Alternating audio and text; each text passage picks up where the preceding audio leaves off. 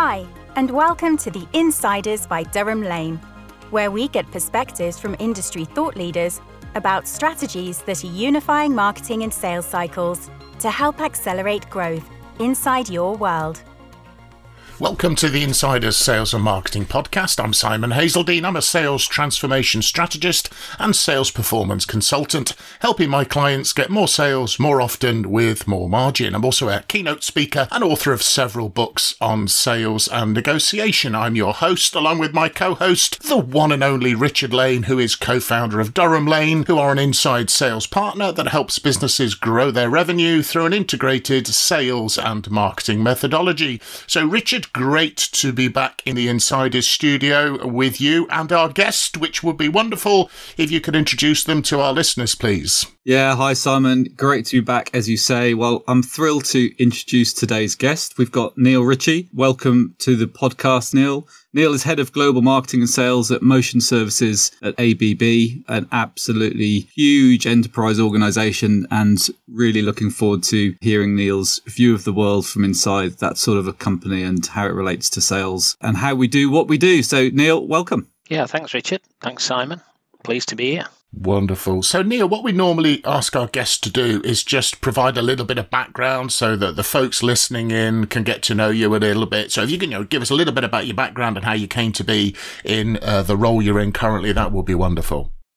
Yeah, um, I've worked for ABB for, uh, I think it's 33 years now in various roles.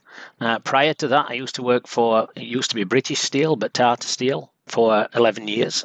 So I've been the customer as well as the uh, supplier in this these kind of arrangements. And my career in ABB has travelled through mainly in parallel uh, of the sales function and the service function almost through my entire career. And in the last few years, uh, looking after the division for um, what's now Motion in the UK and Ireland, uh, which included robotics and included uh, EV charging as well as the motors and drives.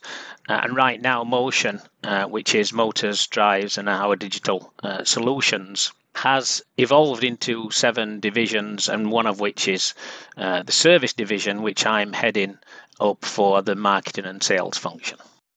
Wonderful. Thank you. It's given a good uh, insight. And also, I think it's very interesting if you've worked what we might describe as both sides of the buying table, right? As a customer and supplier. I think that's quite a useful thing for sales, marketing and sales professionals to get some experience of. So uh, great you've done that. And I've been doing a little bit of snooping around. Um, I was I was looking at your LinkedIn profile and I was I noticed that you put this comment there that you said, I bring strategy to life and, and execution is everything. I'd be fascinated to know a little bit about that that because I know that the actual execution of a sales and or marketing strategy is often not quite what it doesn't quite achieve the results people would like. You know, get making it happen is is the real tough, real real tough stuff. So I'd be really interested how you know you approach that in terms of successful execution.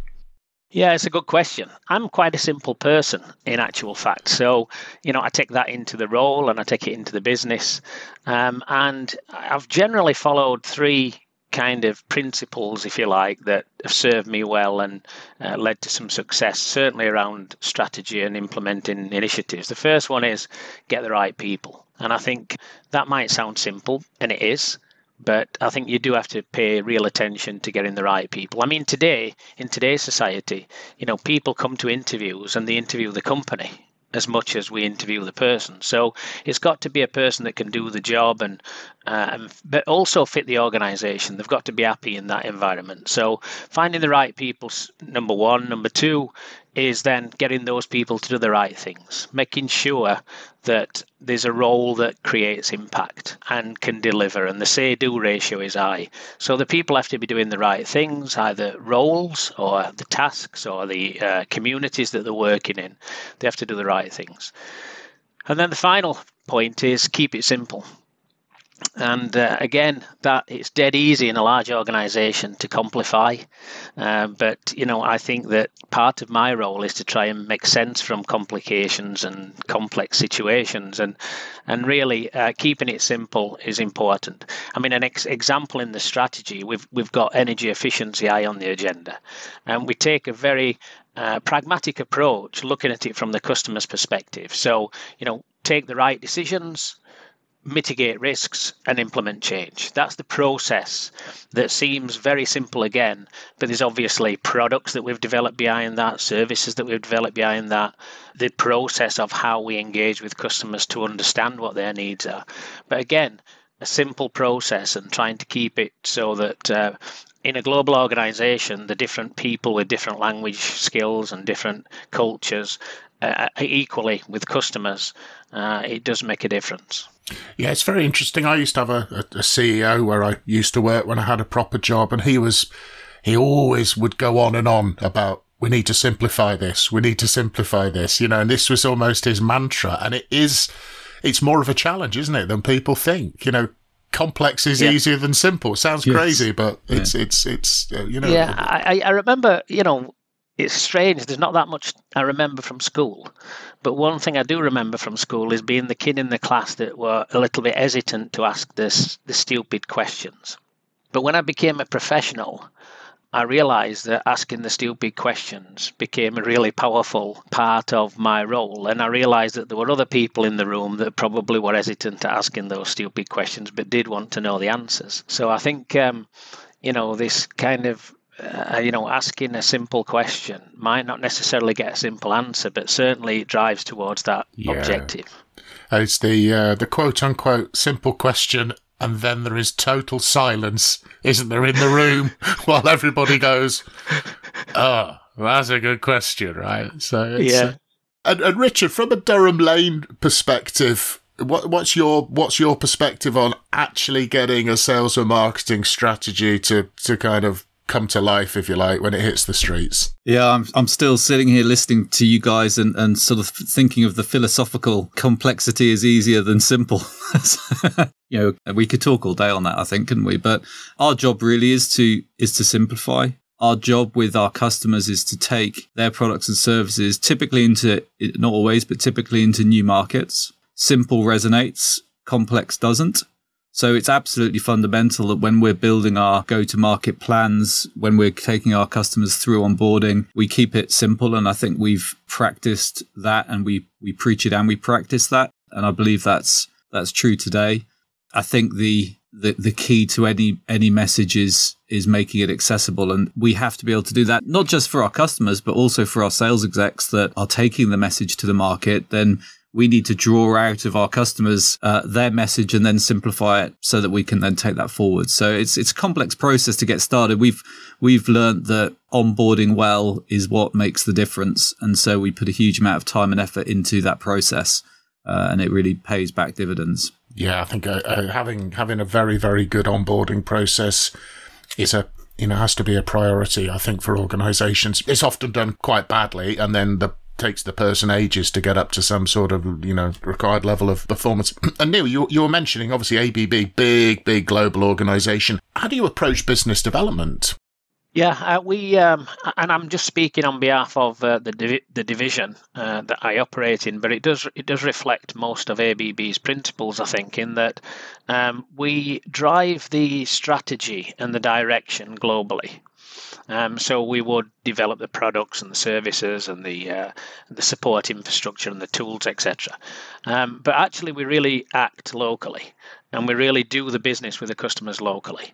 Uh, and the reason for that is that we want to be as close to the customer as possible so we can uh, listen and learn and we can be agile in developing a solution or delivering a response.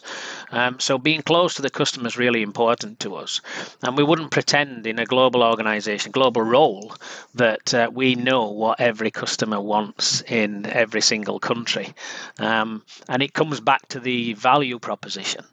Um, you know, the, what one customer will value might be different to another. So being close to the customers locally is really important in terms of the business development. And then, of course, uh, what we have to do is we have to make sure that we join those two pieces together. We have to make sure that the global supports the local business, the local business follows the global strategy, and the marketing and sales function and, and communications is a, a key part of the glue, in fact, the glue that brings that together and makes sure that we, the go to market activities are done in a, a consistent and a, uh, an harmonious way. It's fascinating. I think the whole concept of you know value selling and value propositions you know, if you, if you find out what the customer values and show them that, then they'll often pay for it with a higher price, as it was described to me one time. And if you, if you talk about value in your terms, somebody said to me one time, you pay for it with a big discount. So you have to, you have to find the discount. Uh, so, so it's an interesting, interesting perspective in what does the customer define as value, not what we think it is as, as sales or marketing professionals. Value is an important topic that's, I think, often misunderstood. I think that people talk about features, they talk about benefits, they talk about these kind of things when we talk about value. But value is different to different people. You know, what you value and what I value might be different. Um, even on the same product, you might value features more than I do, etc. And I think that it's a topic that I am really fascinated with because it, it, brings the psychology of sales into the equation as well. In you know asking the right questions and understanding what the challenges are of the customers. Uh, and I think only when you understand the challenge of the customer and their uh, desires can you then understand what the value is that you can offer it, it, occurs, Neil, all the time when we're interviewing all these great guests that we have on the insiders around the customer centricity, the customer understanding, and it has to be like a philosophy, doesn't it, in in, in the organisation, not like a tactical kind of thing. You you either got to do it or it just doesn't work for you. Neil, could I could I just bring us back to that global and local piece? I was really interested in that because I think you articulated really nicely the the natural friction that exists. You have you know a global product and services creation, but then you've got a very local customer driven experience. What happens when the global products and services that you've been created don't fit your local customer base? Yeah, very. It's a great question, and and it does exist. You know, we talk, we use the word localization quite a lot in our business. That we try to develop uh, solutions and services and and tools that allow for localization. An example is that we don't set uh, the uh, if you look at the labour, we're not we globally are not hiring the local people. Uh, but we do define what kind of training programs we expect a local service engineer or a local sales manager to have. So we, we're setting a framework for the local business to operate within. But it's really important that we give them enough trust and flexibility to work within that. So uh, there is there's obvious tensions, but I think um, you know we, we we consider that the way we operate is almost omni-channel where we're interested in end users because that's where the installed base is and that's what we want to service. So we use multiple channels to service and target that customer. That can create tensions as well. But I think it's all about managing it. I think that sometimes tension's good. It challenges, it, uh, it raises questions that if everybody agrees might not be raised. So we don't try to destroy the world of kind of conflict. But what we try to do is give enough flexibility and trust to work in it, and also give a platform for people to raise their hand if they think that there's, um, you know, there's some serious issue that we need to address. Yeah, I mean, there's always there's always going to be a degree of tension in any organisation and team, but if it's positively focused, then that can be a, a good thing. And you mentioned we were having a, a, conversation before we came on air to to record this episode, and you mentioned that you have a great passion for coaching. What do you think's important when you're coaching marketing and sales professionals, which is kind of what our listeners would would be uh, managing or coaching? Yeah, I, I, I actually don't think there's that much difference whether you're coaching a, a, sales professional or a marketing professional or a general manager or a um, you know a service engineer or whatever. I think uh, it's about the individual, and I think um, I think coaching for me is about getting the people to get the best from themselves. Um, and not for me uh, to kind of tell them what to do or to uh, be an advisor even although that can be part of the coaching process. So i think that you know i think we want to inspire and motivate people through coaching.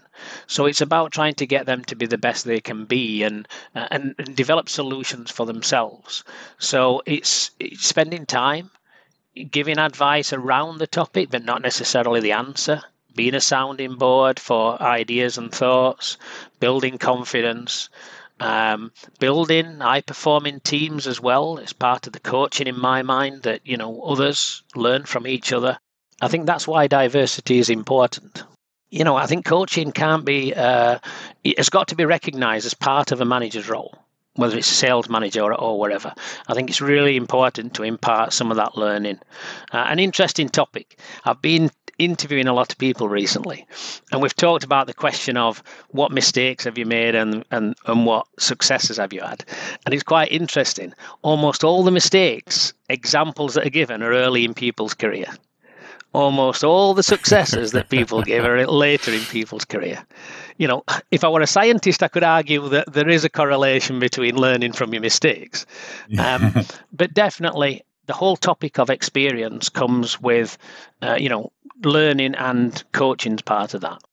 Yeah, it's a, it's a fascinating, uh, always a fascinating topic, absolute passion of mine. Richard, I know you, you make extensive use of coaching, don't you, for your, for your teams? It'd be great just to get your perspective on, on that. Yeah, we, we, uh, really early on in the life of Durham Lane, we embedded the 70 20 10 learning model into our business. That's all around how do you harness sort of informal learning, um, very coaching centric. So 70 20 10 for those not initiated means that 10% of what we learn is through formal education might be a course or, or reading a book 20% through structured coaching. So we've we have structured coaching for every single one of our 115 employees. Uh, everybody has a, a, structured coaching program that they take part in. And then 70% where the uh, rubber hits the road is is when you're learning doing the job uh, that's being supported in role. You know that that's been challenging over the last few years. We've had some exciting challenges to to overcome from this whole hybrid work that we've moved to. You know, we went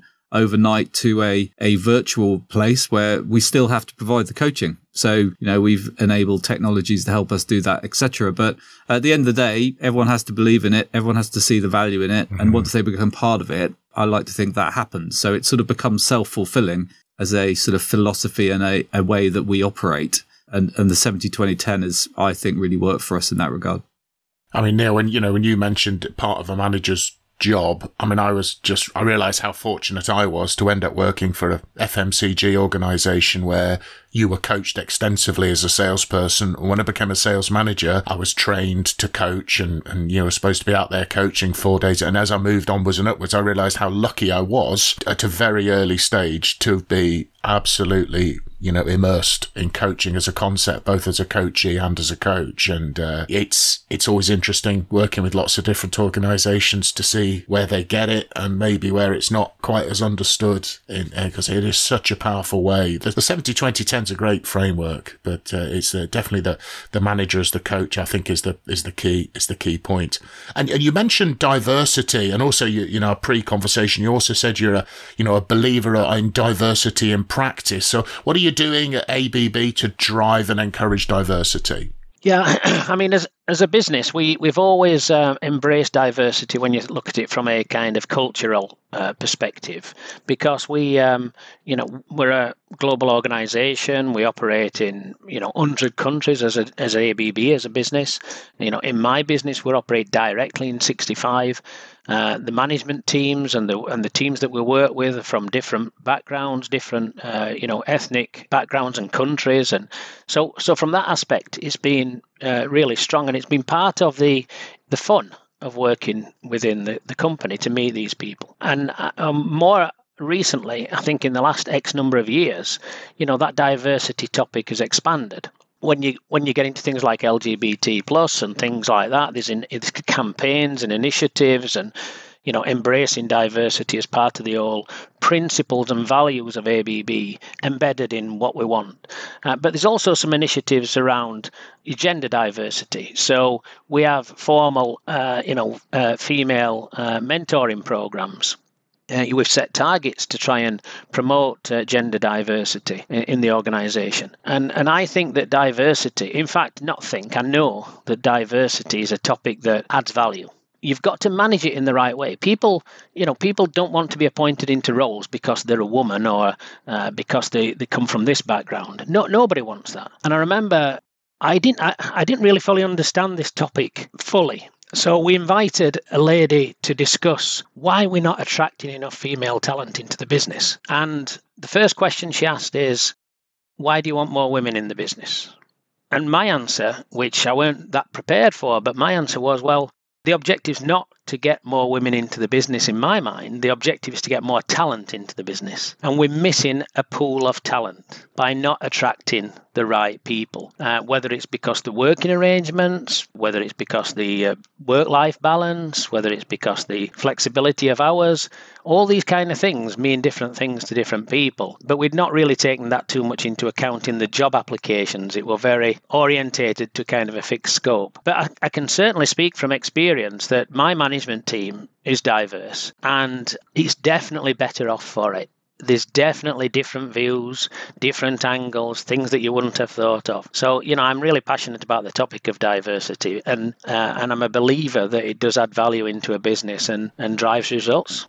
Yes, that you know, and then you, like you say, you get a you get a diversity of perspective, don't you? And you know, uh, blind spots that are are uncovered that you you just absolutely weren't weren't aware of. You know, it's quite it is uh, an absolutely you know fascinating uh, topic.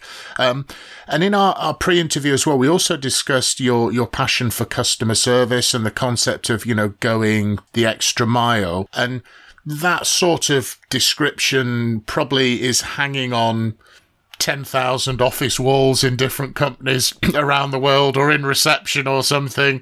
At ABB, how do you make that become a reality for customers rather than just a nice aspiration? Yeah, I, I think I think it's about wowing customers. You know, I think that you know everybody wants to satisfy customers, and, and generally do. But I think we we want to wow customers, and and it starts with the people. You know, I I genuinely believe that people should take it personally you know, I believe should people should see it as a personal attribute to be able to satisfy the customers that we're working for, um, and then it comes to the having the right people in the organisation with the right attitudes, the right focus, and getting everybody lined up to it. Um, so it starts with the people, but of course, then you have to have the right processes. You want consistency, you want traceability, you want speed, um, and uh, and you've got to put that around it to make it work effectively. Uh, but you know, customer satisfaction for me is firstly about closing gaps, and to do that, you've got to listen to the customer. You've got to understand what they feel is is missing, uh, or what they want more of. Uh, and then it's about uh, you know identifying what those gaps are and closing them proactively and doing something about it.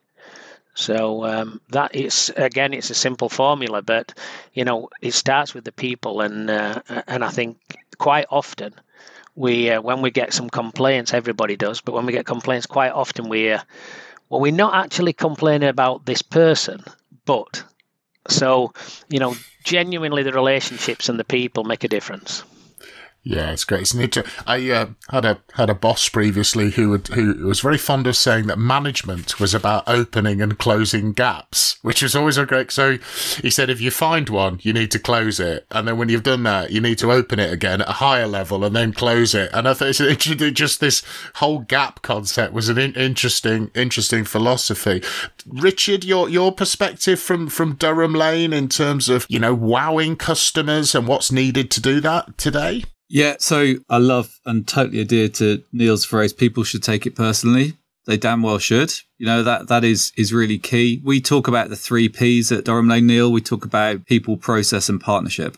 And I think that speaks to what you've just spoken about from an ABB point of view as well. You have to have people that care. You have to have ambitious people that really want to make it happen and, and care about the outcome they need to be supported by the right processes because I think if you have people that really want to make it happen and care, but don't have the right processes around them, they get frustrated and then probably stop caring as much. So, you know, you've got to have those two sync together and then ultimately begin with the end in mind. We want to build long term partnerships with our customers. And when that's your mindset, then you understand that sometimes you need to dig in deep to create the long term, achieve the long term objective. I love the the approach of you know the personal. You got to take it personally. You know, I used to work in the beer industry, and uh, one of the Heineken family, Freddie Heineken, famously said, I think it was Freddie Heineken one time, I, I view a bad bottle of Heineken as a personal insult. I love that. That's just a great a great philosophy for, for the guy to have. So, Probably drove uh, him insane, but a good philosophy to have all the, all the same. yeah, yeah, I was going to say, yeah, yeah that's, that's, that's, quite a high bar to aspire to, isn't it? You know, like something's going to go wrong yeah. sometimes, but uh, oh my goodness, you know, being on the receiving end of that, that would be interesting. All industries are undergoing change at the moment, Neil, and um, be really interesting. It's always a, a, fascinating topic for, for us to ask our guests about, uh, you know, people are so interested. What do you think are the changes that marketing and sales will have to make in the future? This is sort of the crystal ball moment, I think, to try to try to predict the future. Yeah, and I think we could do an entire podcast on this topic, if I'm honest. Um, I this and this is a bit of a pet subject of mine because I and this is my philosophy. So I, you know, I'm now giving a, a kind of uh, my vision, if you like, of how I believe sales will change. Certainly in an industrial environment, I think it'll go in three directions. I think the first direction is that a salesperson will develop more into account management, uh, develop more into an executive uh, kind of role uh, will uh, try to work with customers to help them deliver their results and be more of a consultant. That's that's the first thing, and that's the kind of people element. I think the second thing is that I think there'll be more partnerships, and Richard used the P in partnership, and we we use the word putting our heads together. Words in our some of our strap lines. Um, you know, let's put our heads together. We don't all have the answers individually, but together we can. Uh, but also. We talked about simplification earlier, and um, we know that there's complex situations. Just saying let's make it simple does not make it simple. You've got to do stuff. So bringing in, uh, you know, professional partners like Durham Lane, for example, um, helps us to achieve some of the goals that we couldn't achieve on our own in a modern world. And then the third element that I think will change is digitalization. And somebody said, I read an article that basically said, oh, and digitalization will take care of the rest. But I think to put that into context, um, you know, e commerce will mean that a lot of transactional sales won't be a, a, personal relationship. It means that, like software license renewals, which we wouldn't be able to scale up if we tried selling it through the existing sales models, uh, will need a different way. Uh, customers want more and more self service. So they'll want more access to information to be able to make decisions without a personal involvement. So, uh, you know, online guided selling and things like that and uh, digital marketing. So, you know, I think that's the three directions that I see sales going in and, and what I call, you know, the next generation of sales. So, you know, maybe we come back in 10 years and reflect on that. Well, it's it's it's the one that, that kind of stuck out for me because I, for after a long period of not flying, I flew through Heathrow Airport, and uh, other than them checking your passport, it's it's almost entirely self service. You know, you check in online, and then so our customers are used to serving themselves in all sorts of other in their private lives. But yet sometimes in their B2B relationships, they want to do some self-service, but it's not, it's not available for them, is it? You know, and I think that that's an interesting one for organizations to consider. Yeah. Yeah. I think you can see it happening in our, in our personal lives. You know, um, my son came to stay a, a few weeks ago and we said, shall we order a takeaway? You know, so my wife wanted to call the takeaway on the phone. My son wanted to just go online and order it from Deliveroo or, or, or whatever. Um, you know, and they both work, you get to the same result. Uh, it might cost you a bit more for doing the self service, interestingly enough. Mm. But that's what society is moving into. Uh, you know, and, and the gap between our personal lives and our working lives is narrowing. So we expect the same way that we operate. You know, the instant um, response kind of models that we get in our personal lives more and more today, we're expecting the same in a business to business relationship as well. Yeah, Simon and I have talked about this before, and you know, I'm a, a real believer that B2B follows B2C. Um, I think those two worlds are colliding more and more. I, I wonder, and again, this is sort of my from personal life experience. I think we're very happy to self serve when we want to buy something. But where it's going wrong is that when we have a problem, there's no one to answer the phone. So actually, from a uh, and I use you know a relevant story for me is my my son's just finished his A levels. He's meant to be going on holiday with his mates to Magaluf. That's another podcast in itself. Um, uh, and he hasn't got his passport back. And we cannot get hold of, you, you can't phone anyone. And so self, I, th- I think there's a real opportunity for an organization to, to excel by having people available for when things, you know, when questions need to be asked and answered. And at the moment, we've gone, it seems to be we're moving in the B2C world into a very self serve environment but but across the board rather than just focusing on the areas where self-serve really is effective and and where I think there's a huge opportunity for organizations to really stand out from the crowd by enabling people to engage better. Yeah, I think um, I think we've got to understand that um, you know it's about the population and the people uh, and the demographic. Um, so I think that you you're always going to have kind of a multiple ways to serve the customer or multiple ways that that customer will want to be served in general. So if you look at the demographic of general industry in the UK right now, then you know the age population still wants that pick the phone up and talk to somebody more often. But as the Gen Gen Z, as I think it's titled, generation comes through, then there'll be a shift towards that acceptance of online, and then the systems behind it will have to drive it to be more efficient. Um, so, you know, I think there's always going to be this kind of two, three kind of topics that cross over as time changes.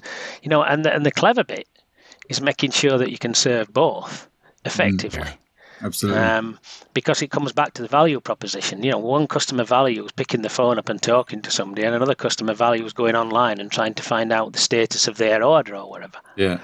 Absolutely. Yeah, it, it's it's been a theme, as you might imagine, on a sales or marketing podcast. You know, a number of our guests will have said, "What does your customer want? Ask your customer. Ask your customer." So, you know, if they want to phone you, make sure they can get hold of you on the phone. If they want to chat with you, make sure they can chat, you know. And so I think it's about, you know, whatever, whatever channels customers want, customers want to use, not the ones we want our customers to use. Yeah. That, that's, that's yeah. the key, the key. Not an easy thing to do sometimes. Yeah. And Simon, it's, you know, it's quite an interesting topic because we've used the word customer a lot in this conversation and I'm sure a lot of people do.